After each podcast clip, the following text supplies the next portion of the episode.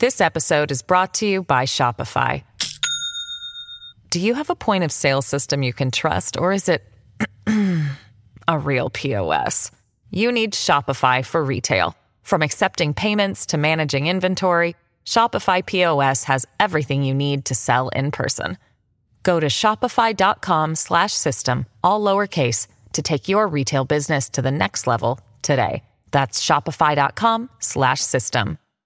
Hello, everybody. This is Marshall Poe. I'm the editor of the New Books Network. NBN listeners like to read books and buy them. So we thought we'd tell you that right now, our friends at Princeton University Press are having a remarkable site wide sale. You can get 50% off books, including ebooks and audiobooks, with the code 50, F I F T Y, at checkout until May 31. You can save some real money on Princeton University Press books. I encourage you to go there and check it out.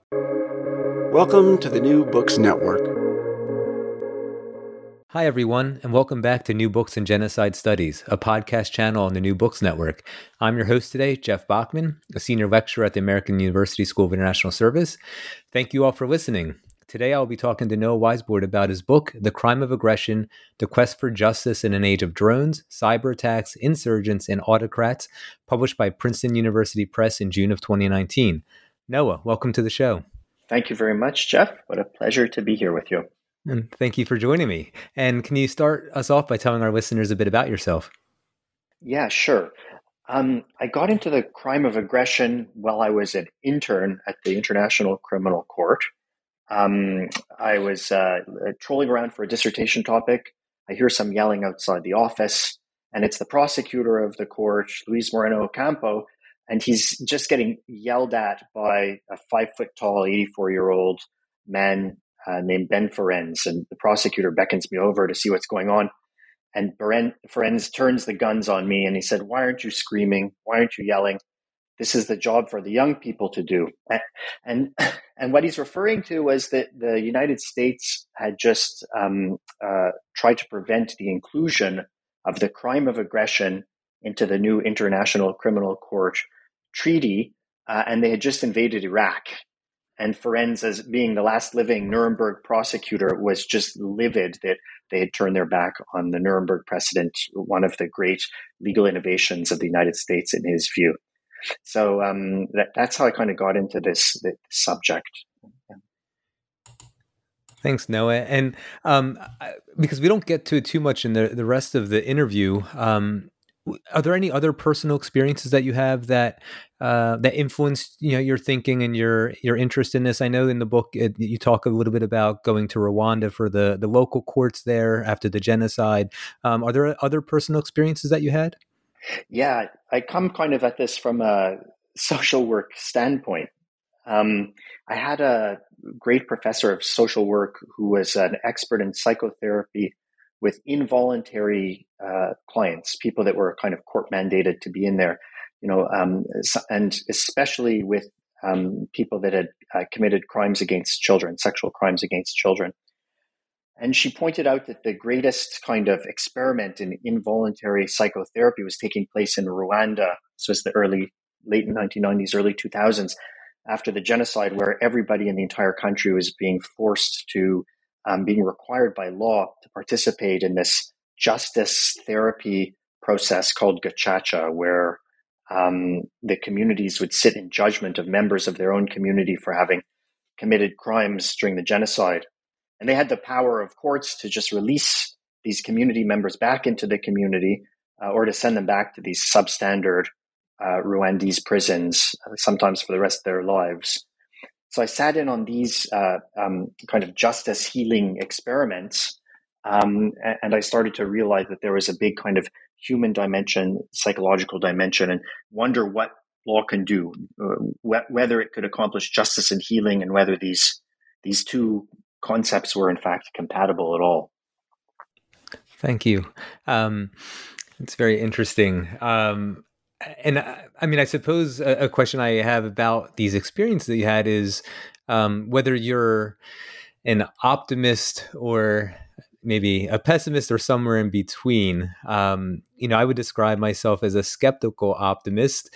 Uh, I don't think I would do the work I do if I was simply pessimistic, uh, but I'm a little skeptical about what can be accomplished without fairly drastic shifts in terms of what I believe to be the impunity some states are able to operate with. This is something I kind of been, um, I don't know, I, I, get stuck on. And so, uh, you know, next year I have a book coming out, which I hope will successfully demonstrate the ways the major powers have insulated themselves against accountability for the crime of genocide. And so, yeah, back to the the question. Um, you know, are you, what about you? Are you an optimist, a pessimist? Uh, you know, in your book, you write, "quote The hidden strength of the crime of aggression lies not with a court in the Hague or the UN Security Council, but in the way in which its existence reframes international politics." And and I think this sounds optimistic. So, yeah, I'll yeah, turn it over to you. I, I, I think I'd rather ask you. You know, after what you just said about looking at impunity from the leaders of major powers for uh, um, you know atrocity crimes how is it that you can stay optimistic at all? You know, I mean, I'll, I'll, I'll weigh in, but I'm I'm I'm interested in in how you can remain uh, optimistic in light of that. That's that's interesting.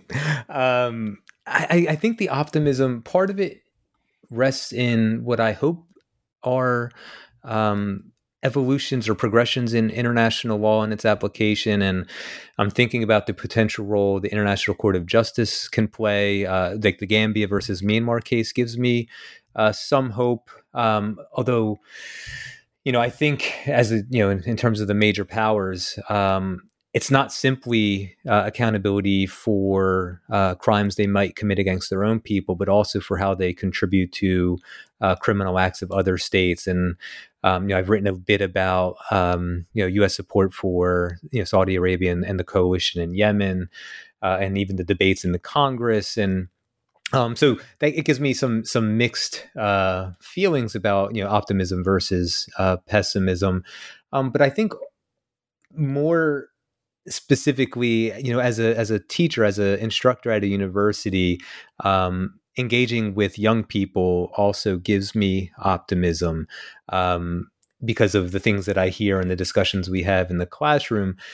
But then, of course, there are the you know some of the skepticism creeps in uh, when I think about um, you know how you know, even considering say Noam Chomsky's manufacturing consent and sort of the culture of institutions and even when people who mean well and um, get into say government positions but then the sort of institutions alter in some ways poten- or potentially alter in some ways um, how their approach was when they first got into when they are actually sort of in within the institution. So um, I guess I could the short answer to the question might be that I'm sort of torn between these different feelings. Mm-hmm.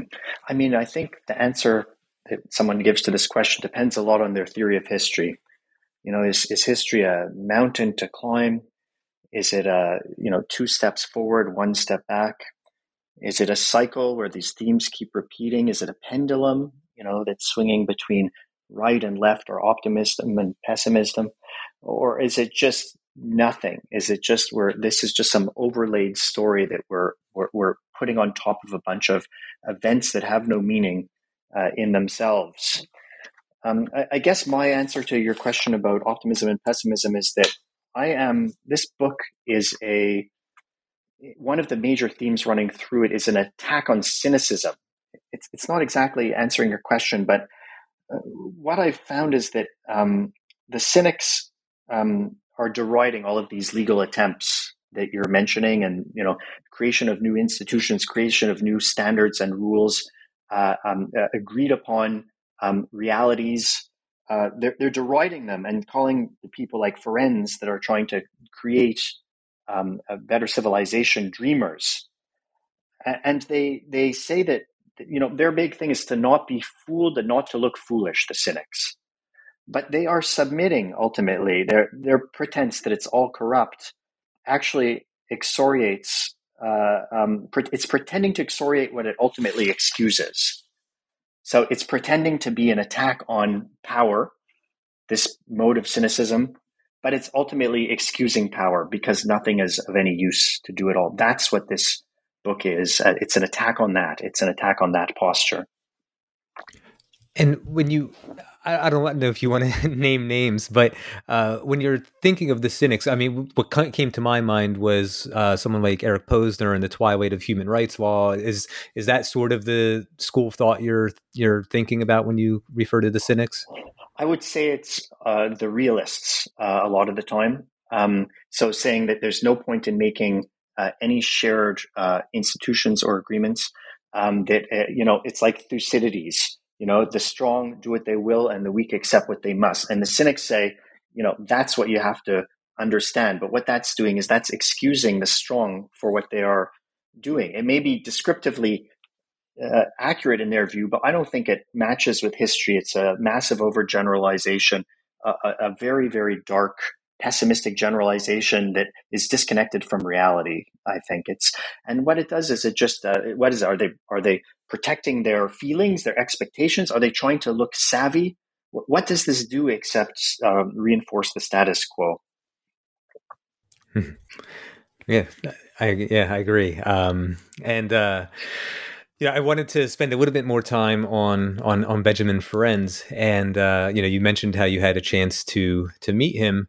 Um, can you tell our listeners maybe a bit a bit more about Ferencz? Um, you know, who also makes uh, many appearances throughout your book, and how he influenced you and your work. And I'll make a quick note for listeners if they haven't seen Watchers of the Sky. Um, there's a bunch of interviews with Ferencz throughout um, that really show uh, the kind of person he was, or he is, because he's now, I think, 101, I think is uh, how old he is. Um, but uh, yeah, I'll turn it back over to you. I mean, uh, Ferencz was back to this discussion of optimism and pessimism. Ferencz is kind of a driving motor of optimism uh, in international law, and a lot of you know, I, I counter, I, I, kind of set him against Henry Kissinger, who's a, a kind of a cynical realist view, and these two men were both Jewish men born in the ruins of the Austro-Hungarian Empire, and they escaped uh, Europe, um, uh, uh, you know, anti-Semitic persecution, and they came to completely different lessons. Where Ferencz, and they both grew up in, in New York City, and you know, Ferencz from a poor family, and Kissinger from kind of a cultured, uh, um, uh, um, in certain ways, privileged family, not not rich, but you know, Kissinger came to the conclusion that you need to counter force with force. That was the, mm-hmm. the, the main language. That was the main dynamic. And Ferencz believed in logic and reason and law, and um, he, he fought diplomatically. You know, after first being a soldier, so he was at Harvard Law School. He was working for a law professor studying accountability for international crimes, and then he left in order to fight in um, World War II, where he wanted to fight on the on the front lines, but he was too small and he had some other physical issues that prevented him. So they had him doing intelligence and you know he was liberating concentration camps. He was he, so he saw these atrocities. And to this day if you speak with him about the camps uh, he, he, will cry. He's, he's still deeply affected i think traumatized by his experiences. When he came out of that he was assigned to prosecute the nazis um, under telford taylor who was the american prosecutor at the time. And he found a trove of documents. His team and his team found a trove of documents uh, underground that implicated the Einsatzgruppen, the mobile death squads that would round up Jews and gypsies and disabled people and kill them behind enemy lines. And Ferencz said that we need to do another case. I found direct connections, documentary evidence that these particular men had committed, um, I think around 20 men, uh, over a million murders and Telford Taylor said, "We can't do it. We don't have enough staff." And then he assigned Ferencz if he was willing to do it to do the prosecution. And Ferencz prosecuted the biggest murder trial in history, over a million uh, uh, victims, uh, when he was 27 years old. Uh, secured convictions, amazing story, and then spent the rest of his life trying to build international institutions to prevent this from happening again. So he was kind of the, the the the, lodestar of this book, where he's he's realistic, but also kind of this engine of optimism uh, behind it all. Thanks, Noah. And I mean that really, I think it, in some ways, that brings me back to uh, to 1946. Um, you know, maybe um, you know what led to Ferencz needing to continue um, on the, you know it, with his efforts uh, you know, in the Nuremberg judgment in 46, uh, it says, quote, to initiate a war of aggression is the supreme international crime differing only from other war crimes in that it contains within it itself the accumulated evil of the whole. And um, you know, I've talked about Dirk Moses's book and a few times on here, including interviewing him. Um, but he has this book called The Problems of Genocide. And he talks about what he sees as the existence of a hierarchy, and I tend to agree, of international crimes with genocide as the crime of crimes. Um, do you think there is such an international criminal hierarchy? And how did, if you do, how did wars of aggression or the crime of aggression seem to have been, I don't know, placed lower on the hierarchy, or I, I don't really know the best way to describe it. Um, but uh, yeah, I'll, I'll, stop there because you probably have uh, some, something well, to say I, there. I, I, need to ask you a follow up though. Is why do you think that genocide is the supreme crime? Why, why do you think that that's more more serious than uh, crimes against humanity or any of the others?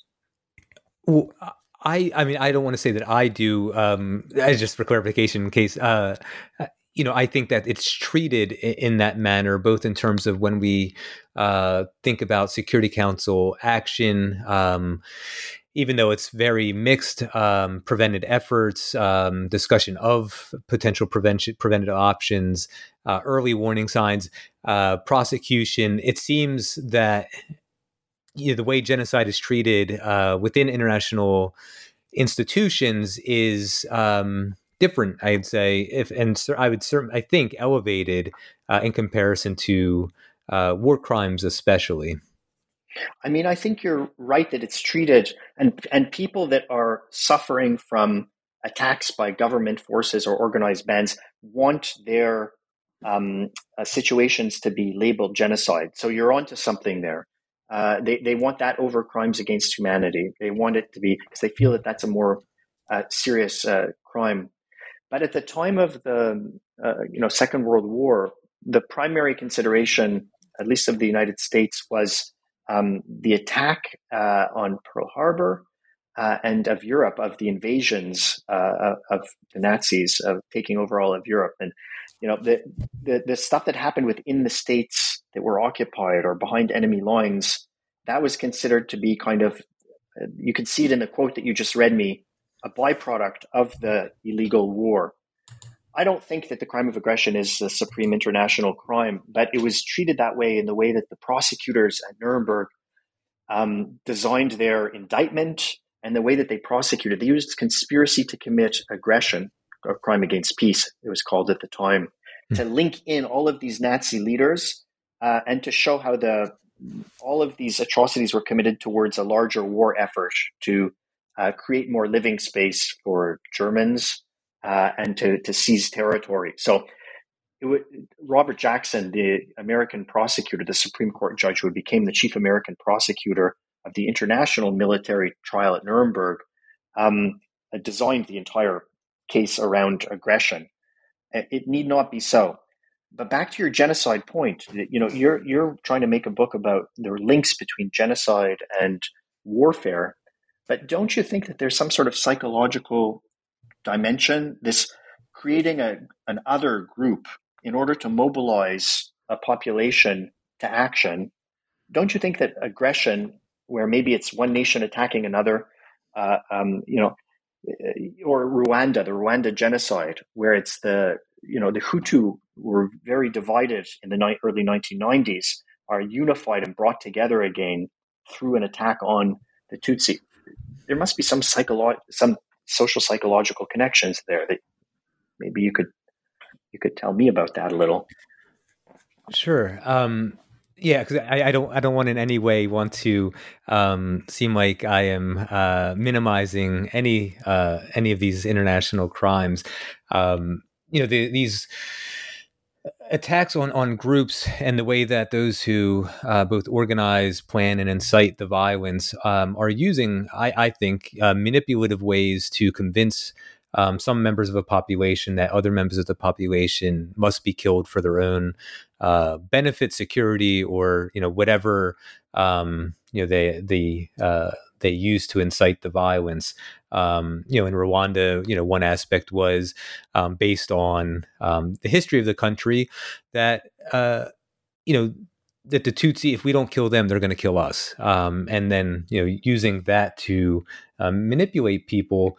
Um, I, I, think a concern I, I have is that you know if we treat some crimes differently than others when the victims of the crimes um, are largely civilian populations, that are we?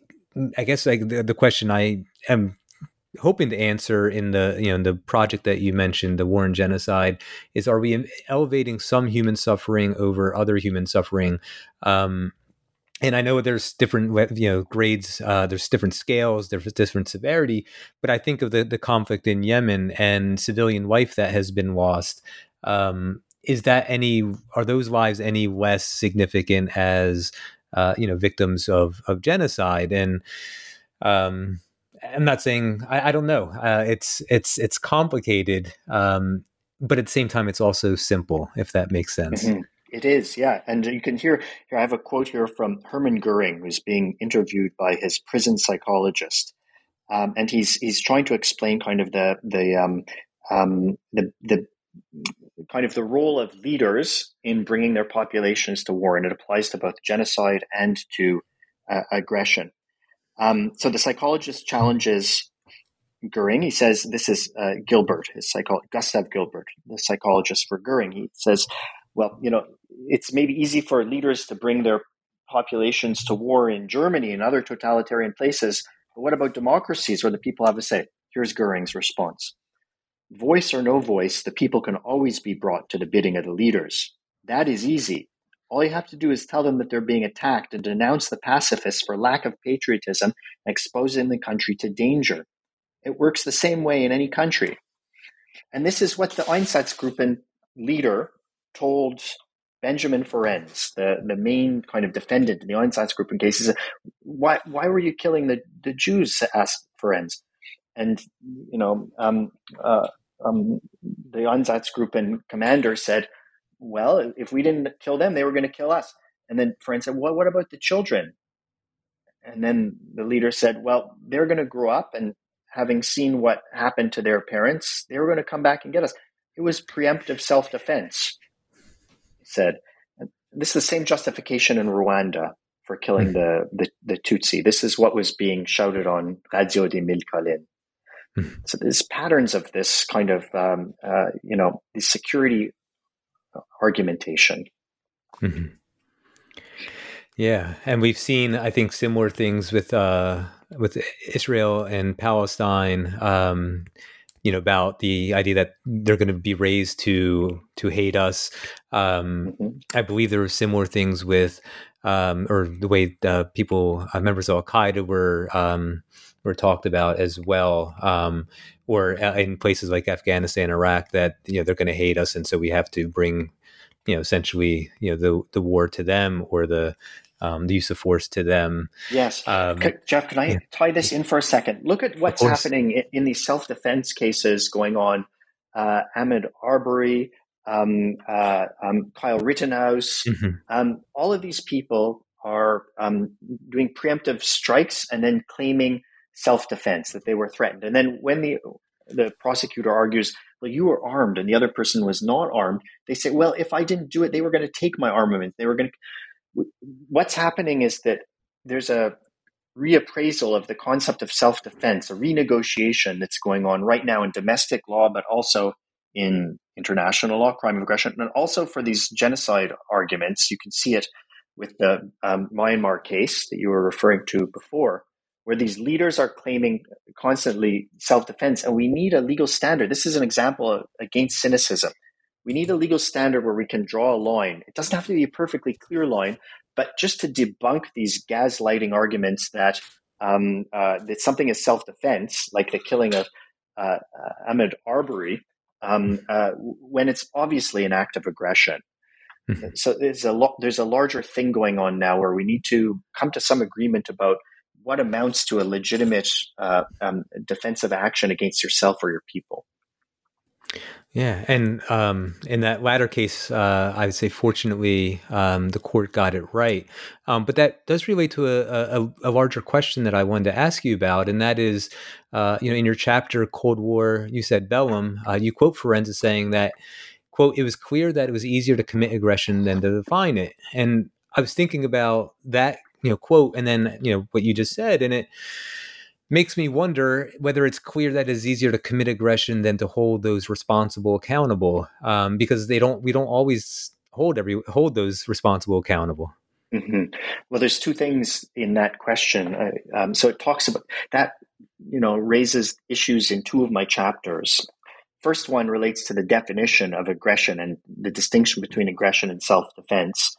The second one is how do you arrest somebody? How do you actually um, capture a head of state and I have an entire chapter that just describes arrest scenarios, successful arrest scenarios. People always say that international law, international criminal law is ineffective. But when you read this chapter, you'll see that most of the Yugoslav criminals, around 160 something Yugoslav criminals that were originally indicted for crimes in the former Yugoslavia, were captured in these sometimes spectacular arrest operations uh, and killed or tried um, uh, um, or they handed themselves in. And almost the same in Rwanda with the Rwanda Tribunal. Um, so not everybody is getting captured at, at, the International Criminal Court who they want. You know, the Lord's Resistance Army um, uh, um, people run by Joseph Kony that were committing atrocities in Ituri. I mean, in um, uh, northern Uganda and in Congo and places like this. Not all of them were captured, but most of them were killed, and some of them were tried. Um, so I, I, think if you read this chapter, you'll see that there are potential using, you know, state forces. Um, you know, Gbagbo arrest is a very good example with French forces. Um, subterfuge, like the arrest of uh, Bemba in Belgium by Belgian authorities. Sometimes bounty hunters are used, and they hand over um, the people to the International Criminal Court sometimes peacekeepers. So uh, the possibility of arresting a single person versus targeting an entire state for regulation creates new possibilities, and, and privateers are starting to come up, which is an interesting but dangerous possibility. Private military contractors. Mm. So that's my hope for arrests is is in these interstices in a way. Mm-hmm. Um, with the definition, I don't want to go on and on about the, the about this, but the, the the main idea is that it's first strike um, is the main uh, um, concept. Uh, there's a list of acts that amount to acts of aggression, bombardment, blockade, attacking the armed forces of another state, um, and these all come from the Nuremberg precedent and some other international legal sources that are authoritative and many of them customary international law. Uh, so th- these were used like building blocks to build the crime of aggression. Um, and then there's a qualifier called the manifest qualifier, which says that only the most serious uses of force are going to be prosecutable as aggression.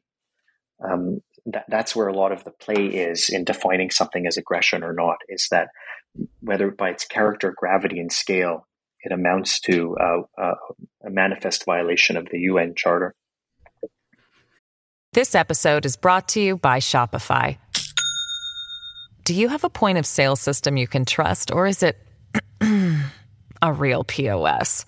You need Shopify for retail. From accepting payments to managing inventory, Shopify POS has everything you need to sell in person. Go to shopify.com/system all lowercase to take your retail business to the next level today. That's shopify.com/system. Thanks, Noah. And that uh, you know, the, the, the definition does lead me to a question I have about uh, the role of the, uh, U.S. actors, officials that you um, uh, alluded to earlier. Um, you know, it seems to me that the Kampala Amendment really borrowed a lot from the 1974 General Assembly resolution defining aggression, and so you know when the Rome Statute was negotiated, there was this definition readily available. Um, but you mentioned how U.S. officials um, were seeking to work against inclusion of the crime of mm-hmm. aggression. And in your book, you talk a little bit about compare. You compare uh, Bush, Obama, and Trump, their administrations. Um, can you talk a little bit about the differences and similarities? And then, if you happen to know anything about, um, if you've been keeping up with the Biden administration, whether there's anything new mm-hmm. that's come since your book? Yeah, yeah, um, for sure. So the Bush administration did kind of a full-on attack on the International Criminal Court and international law. This was in the early 2000s. You know, it was John Bolton who was in charge of that. He famously unsigned the Rome Treaty, the International Criminal Court Treaty. I don't even know if that's possible to do what legal effect that might have. You know, Clinton had signed it in 1998, but they hadn't been able to push it through the Senate. Mm-hmm. So it had kind of created certain legal obligations just by the executive having signed. But um, so there was a frontal assault. And then in the second term of the Bush administration, that had started to harm George Bush in the war on terror because many states were not cooperating with the United States in the war on terror because of their position on the International Criminal Court. Um, and he dialed it back, and um, uh, they appointed John Bellinger III, who is a very savvy, uh, excellent international lawyer, um, to kind of engage with the International Criminal Court and help behind the scenes. So the United States became, in the second term of the Bush administration, kind of actually helpful. They didn't block the Sudan referral when the Security Council was deciding whether to um, refer uh, Sudan uh, to the International Criminal Court to prosecute Omar al Bashir and other leaders. So, and they passed intelligence on, I believe, to the International Criminal Court. Obama was a much more complicated re- relationship. Um, he believed that uh, the United States would be stronger by kind of entrenching its view of the world within international law.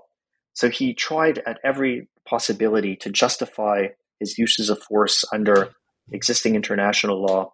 And they would do creative interpretations to allow uses of force in that would clearly be aggression, but they tried to argue them in legal terms, even though they were sometimes weak arguments. And the best example here is um, the Islamic State coming through Syria, attacking Iraq, uh, and the um, there being uh, um, no Security Council resolution allowing the United States to use force in Syria against the Islamic State. Uh, so they use a collective self defense argument. Samantha Power uh, submitted this to the United Nations, saying that we're acting to defend Iraq in collective self defense against a non state aggressor um, that a state is unwilling or unable to control. That's Syria, unable and unwilling to control. So they cooked up another justification for the use of force that could then be handed as a precedent to other states. So it, it was a more complex uh, relationship. You need a court or courts to judge whether these legal justifications are legitimate or not. That's what's needed now. Mm-hmm.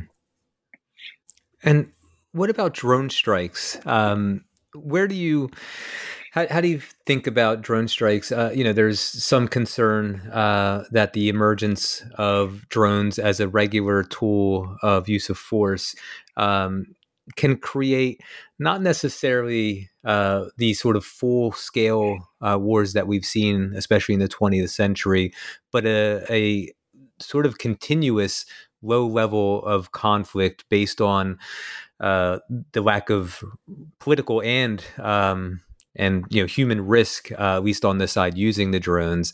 Um, does this complicate uh, the crime of aggression at all? It's it's so interesting. The the drone and the cyber attack um, developments are so interesting because kind of at a larger level. I'll get to your your more specific question in a sec, but at a larger level, these are technological attempts in a way to um, to navigate the legal terrain when it comes to uh, you know the law of war. These are kind of low level strikes, drone strikes, cyber attacks that don't trigger the law of war and the right of forcible self defense if done just below the de minimis threshold. So, in a way, um, states were trying to devise through technology a way to wage war uh, that would not um, um, turn the diplomatic and um, kind of political forces against them in their wars. That's, they're sanitized wars in a way. Drone strikes are supposed to be very specific, smart weapons, just hit an individual. Uh, maybe not give rise to a Security Council condemnation, maybe not give rise to diplomatic sanctions by states that were against that particular use of force. So you can see lawfare coming into play with these new technologies where um, you know the legal terrain is just like a physical terrain that militaries are trying to navigate uh, and um, yeah. So the big issue here is when a low level use of force like the targeted assassination of general Soleimani for example iranian general um, triggers a right of forcible self-defense uh, and when it becomes the crime of aggression.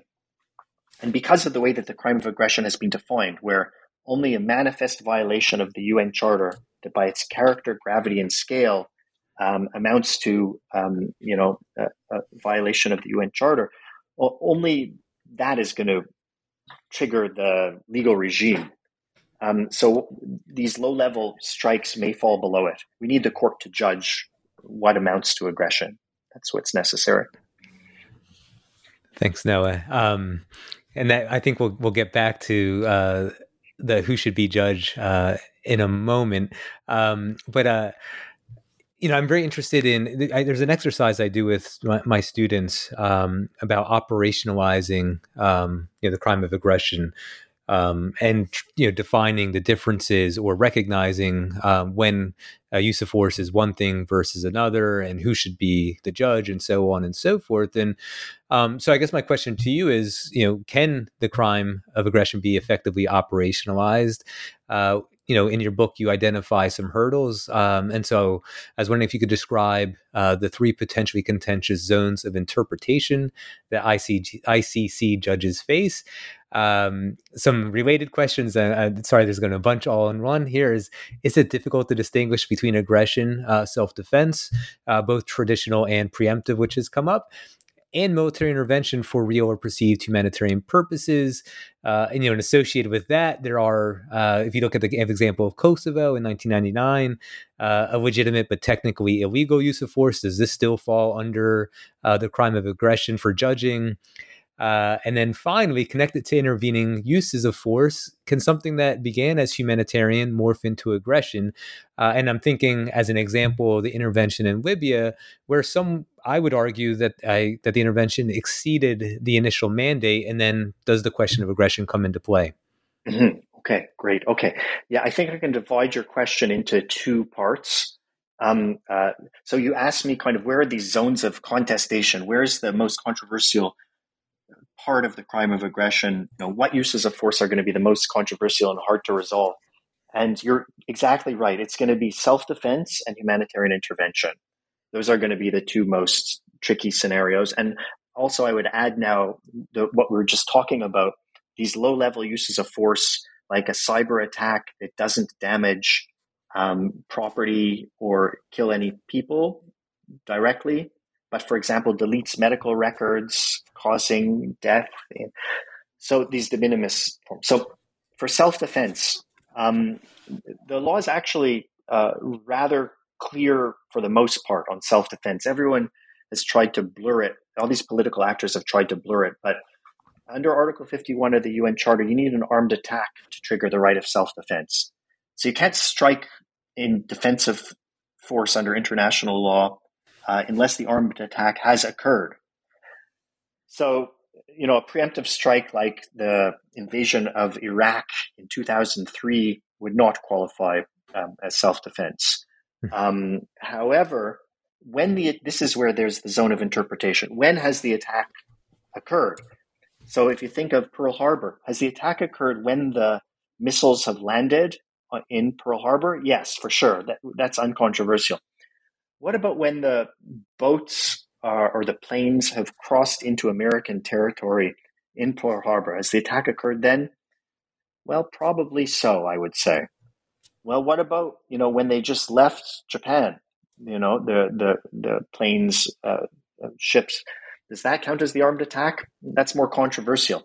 And most controversial, perhaps, is when the leaders have given the order is that when the armed attack has occurred, when those Japanese leaders gave the order to attack Pearl Harbor. So that's the zone of interpretation uh, for self defense, especially. Mm-hmm. Um, for humanitarian intervention, uh, it's trickier because in the negotiations over the definition of aggression, this manifest qualifier that I told you about, that only manifest violations of the UN Charter amount to aggression. That was built in in part to resolve the humanitarian intervention debate. It couldn't be resolved among diplomatic delegations, with some saying that Kosovo would be a legitimate use of force and it wouldn't amount to aggression because um, it, it, wasn't um, manifestly illegal. Why is that? Because you can make an argument that um, it was done in order to um, to uh, um, you know vindicate international norms such as the protection of human life, human rights norms, things things like this. So I, I actually think that if a court would be the one assessing that, legitimate, proper court like the International Criminal Court or a regional court, African Court of Justice and Human Rights, something like this, then they could sort out what's a legitimate humanitarian intervention and what's a pretextual land grab, for example. Mm-hmm. So uh, that's a, a gray area, but I think probably most states would say humanitarian intervention, like Kosovo, is an act of aggression. I, I believe that probably most states, maybe not some Western states, uh, would think that. And finally, on the de minimis front, um, the big question, like I say, is like these attacks you're seeing now on hospital infrastructure by um, you know hackers and cyber attackers uh, that are attributable to states, you know, Chinese, Russian, Iranian, um, North Korean, where hospital records are deleted or held hostage, and then people die as a result of that. That's a third gray area that I'd like to see, you know, transparent, reasoned judicial interpretation based on rules of evidence and procedure. That that's how I think these questions should be resolved. Thanks, Noah. And that leads to another question uh, about uh, these technological developments in warfare. Uh, in the book, you include a question: uh, Can the wall keep up? And so, I guess my question to you is: Is the wall keeping up, or mm-hmm. how can it keep up? Mm-hmm. Yeah. I mean, this is the law that has been, this is a very conservative definition of aggression and a very conservative distinction between aggression and self defense. It's based on primarily the Nuremberg precedent, so the London Charter and the decision of the International Military Tribunal at Nuremberg and the successor decisions, you know, the doctor's trial, the uh, industrialist's trial, and the Tokyo trials, um, the 1974 definition of aggression, which gives you that list of acts that amount to aggression that you were referring to before. You know, attacking the armed forces of another state, allowing your state to be used as a staging ground uh, for an act for an armed attack by another state. Um, and then the uh, ICC um, treaty, which included aggression in, in its language in 1998, but without spelling out precisely what aggression would mean in the modern world. I think that these rules have managed to capture all sorts of uses of force over the last hundred years, and that they're good enough uh, through judicial interpretation to capture the uses of force that are emerging as well. I don't think we need a completely new, thought out crime of aggression for cyber war, for example. Hmm. Thanks, Noah. Um, and so something else I wanted to, to talk a little bit about because of my own interest in, in state responsibility for um, international unlawful acts, um, which I, I don't know if I got that exactly right, but the International Law Commission uses that terminology. Um, you know, you talk about the importance of holding leaders responsible for the crime of aggression as leaders are most responsible. Um, is state responsibility does it have its deficiencies? Uh, is there a place for state responsibility in justice proceedings perhaps uh, concurrently with individual criminal responsibility? You know of course there was some overlap between the uh, international criminal tribunal for the former yugoslavia and the international court of justice's bosnia versus serbia case. Um, and yeah as i mentioned these this is a particular interest of mine. So I, I was wondering yeah where the deficiencies are and is there a place for both of them? Yeah um, okay, there's a place for state responsibility, especially for kind of tortious kind of um, wrongs. So, you know, one state is polluting a, a, river, the Danube, for example, upstream from another state, uh, and uh, they need to resolve their uh, dispute about uh, whether that's allowed or whether it's out of bounds. Um, but I believe that when it comes to prosecution of um, atrocities, that the focus should be on individuals. It doesn't mean not to have state responsibility, but what I'm very concerned about is what happened in Iraq after Saddam Hussein, um, uh, um, you know, lost and was kicked out of Kuwait, where this sanctions against the state of Iraq just harmed the poor people of Iraq who were mm-hmm. being victimized by their leader as well. Um, and Saddam Hussein, of course, was rich with all sorts of uh, finances all over the place, was leading a perfectly um, luxurious life, but his people were really suffering. So I'm really concerned about collective responsibility um, when it comes to these things. Um, I'd rather have more focused, targeted individual responsibility. And I also think that individual responsibility properly captures the social dynamic of war, where, you know, I was referring to the Hermann Goering quote earlier, where it's leaders that bring their populations to war, not the reverse. I, I think that that's wrong, that it's the populations that drive the leaders to express their latent aggressive. There's kind of hostile, belligerent tinder in a society, which the leader then harnesses more often than not. It's the hmm. pyromaniac that lights the flame that needs to be targeted. And it's easier to arrest individuals than to constrain entire states. So I think there's a lot of reasons to focus regulation of aggression on the leaders themselves, not the entire state. I think that makes sense. It's something I will have to uh, think about as I continue to to think about and and evolve or uh, develop my thoughts on uh, state responsibility. Um, Jeff, back, yeah. back to your thoughts on state responsibility, though. You, were talking about the connections between genocide and um, war uh, earlier, and um, you know there is a social dynamic to these things. You know, as you saw with the Capitol riot or the Rwanda genocide or these collective actions, which should be captured somehow legally. Do you have any sense of kind of, of how that collective dimension would be best captured? Do, do you think like the Rwanda genocide was first and foremost a collective act or an act of leaders that were uh, riling up the population? I do think, in general, um, that genocide is an act in, instigated um, by leaders, um, you know, through uh, you know, as I mentioned before, uh, what I really do think are collective forms of of manipulation, uh, use of propaganda.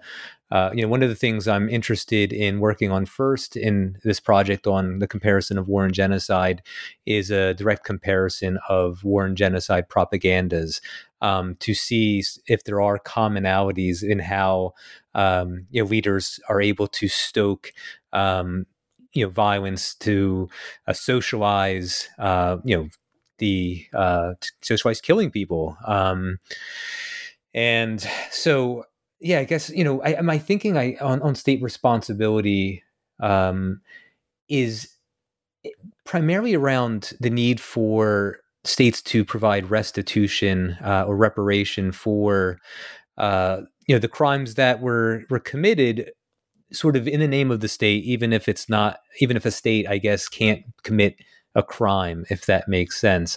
Um, and you know I, I there's there's definitely concerns i have about even if such decisions are made especially then if leaders aren't held accountable um, you know, even if the ICJ say finds a ruling uh, against Myanmar, um, you know, there's already been an injunction to stop the violence, um, but to you know how to enforce its decisions um, in terms of you know I, I my understanding if i'm re- recalling correctly is that um, serbia has not fully made um, repair for uh, its failure to prevent genocide at srebrenica in bosnia uh, and i'm just not sure how um, these kinds of decisions can be enforced.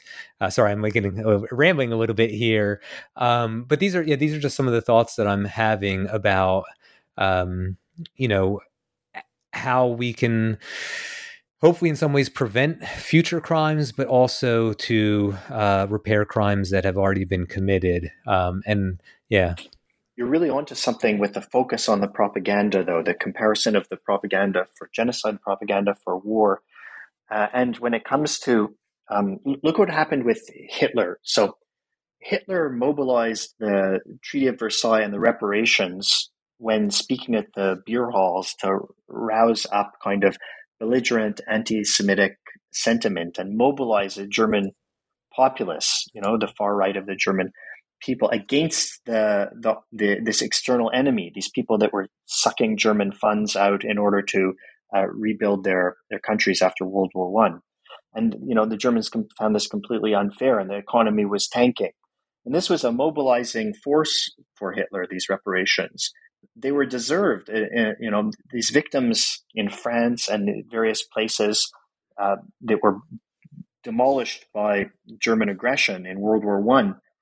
The individuals were destitute and they needed help, and who should pay it? But you know, the, the country that caused the problem in the first place. But there's a connection there. It's a when there's an external threat like that against an entire nation or people, um, it's creating a scenario where um, leaders can come and, and, and, and try to mobilize their populations against it. So there's a risk of, of considering an entire people accountable for an act of war or an act of genocide. Mm-hmm.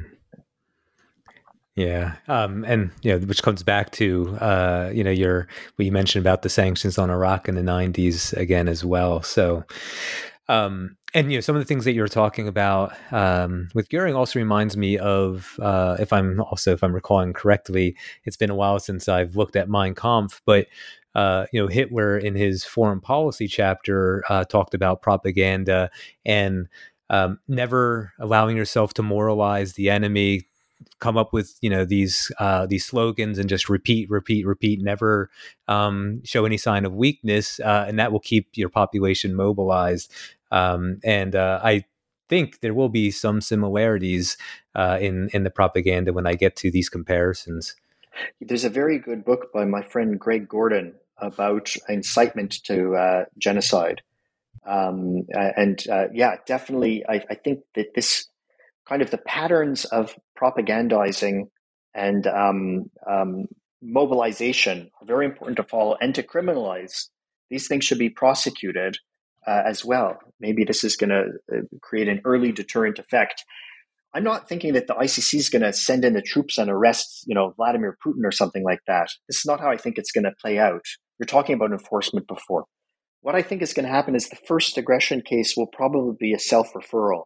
So, what I'm expecting is that a country, it could be Russia, but it doesn't look like it now, or another country, let's just imagine the scenario of Russia, where there's resistance to Putin.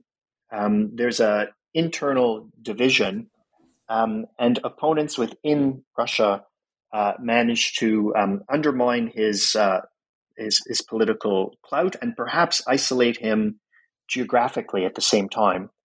Um, it's possible that a state with wide, um, uh, um, you know, extra, um, you know, jurisdictional laws will uh, participate in arrest, or maybe they'll hand him over, like Serbia handed over Milosevic. Um, you know, you can see now in Sudan, uh, Sudan is handing over Omar al-Bashir for trial after many years of him being the president. I think the first aggression case will be a probably a self referral uh, and an arrest by the successor regime, and that will get the ball rolling as it did with genocide and crimes against humanity and war crimes at the ICC at first. That's really interesting, and I, I hope you're right because um, it also makes me think of uh, Uganda and the and the self referral as well. Um, and so, yeah, I would I would I would like to see that happen. Um, but uh, you know, I want to wind down here with you. I don't want to take too much of your time. And so I want to close by reading from the end of your book, uh, which also brings us in some ways back to the first question about optimism and so on. And mm-hmm. you, you close your book by writing, quote, whether history is a mountain to climb, a battle between cynicism and idealism, or a series of accumulating precedents updated when the crystalline structure snaps into a new configuration, I know Ferencz is right. The forces of hatred and injustice are encroaching, and our best hope is a coordinated global legal response. What began as an idealistic dream has culminated in a surprisingly functional, promising legal innovation. The crime of aggression will not get us to the top of the mountain, vanquish cynicism, or put an end to war.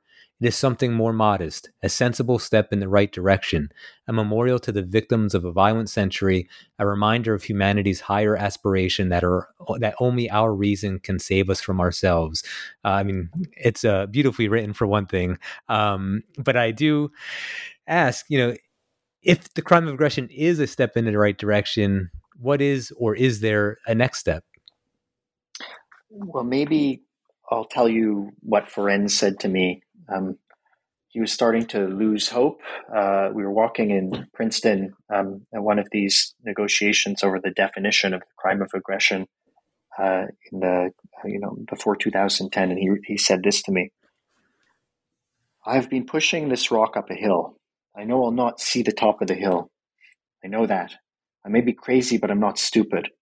I push the rock a little bit further up the hill, knowing that there will be times when I get kicked in the head and it slips back. You can see that Ferencz here um, is is mixing up kind of his memories of World War II and and this time now. That happens too. Pick up the rock and keep pushing it. And if there are enough people who keep pushing it long enough, we'll reach the top of the mountain, he says. Now, I'm not so sure that history is a mountain to climb. Um, but I do think that this idea has been exceedingly resilient. The idea of having individual criminal responsibility for aggressive war. It's lasted for hundreds of years in various forms, and it keeps coming back. And I think that as technology becomes more individualized, where you can attack an individual with a drone or with a cyber attack that wipes out their their their online life, their bank accounts, their existence, really, um, it's going to become more and more individualized warfare, and regulation should also become more individualized. And that's where I think the hope of this new legal idea uh, comes from for me, is this idea that um, it, it, matches with the sociological dynamics of warfare that are emerging. Um, and I hope that countries and um, organizations of countries uh, and the media and religious groups uh, learn about the crime of aggression and, and try to um, enforce this idea that some uses of force just cannot be justified as self defense or humanitarian intervention, that some stuff is aggression and it should be condemned. Thank you, Noah, and uh, and thank you so much for your time. Um, before I do let you go, I know that you're going to be um, sort of off the radar for a bit, but uh, is there anything you're currently working on that our listeners should uh, watch out for? Well, I'm, I'm working on having these two new babies uh, de- delivered next week. It's very exciting. Um, uh, my partner Alana Klein and I are expecting two kids. But yeah, I've been working on um, self defense in domestic law in the United States and Canada, and and trying to understand cases like the um, Kyle Rittenhouse case, and in Canada the Peter Khill case, uh, where a military reservist um, stalked and killed um, an unarmed indigenous man in his driveway we thought was stealing his truck. He was acquitted at trial. So it's these cases that I think overlap very closely. That's that's my new thing. Great. Well, um, and is is that uh, an article based, or is this a, another book you're writing? It's a series of articles on um, the evolution, historical evolution of Canada's self defense laws compared to the American laws um, you know, the stand your ground laws in the United States. I was teaching in Florida before I came back to Canada. So, um, I, and I think the Canadian laws have become in some ways even more expansive, even more permissive of do it yourself self defense than the Florida stand your ground law. So I've been kind of putting up the alarm, sounding the alarm uh, on that issue. Great. Well, thank you for your work, Noah, and I look forward to to reading these when they come out. Um, good luck next week. Congratulations. And thanks, uh, thanks again for joining me. What a pleasure talking with you. Thanks for having me on the show.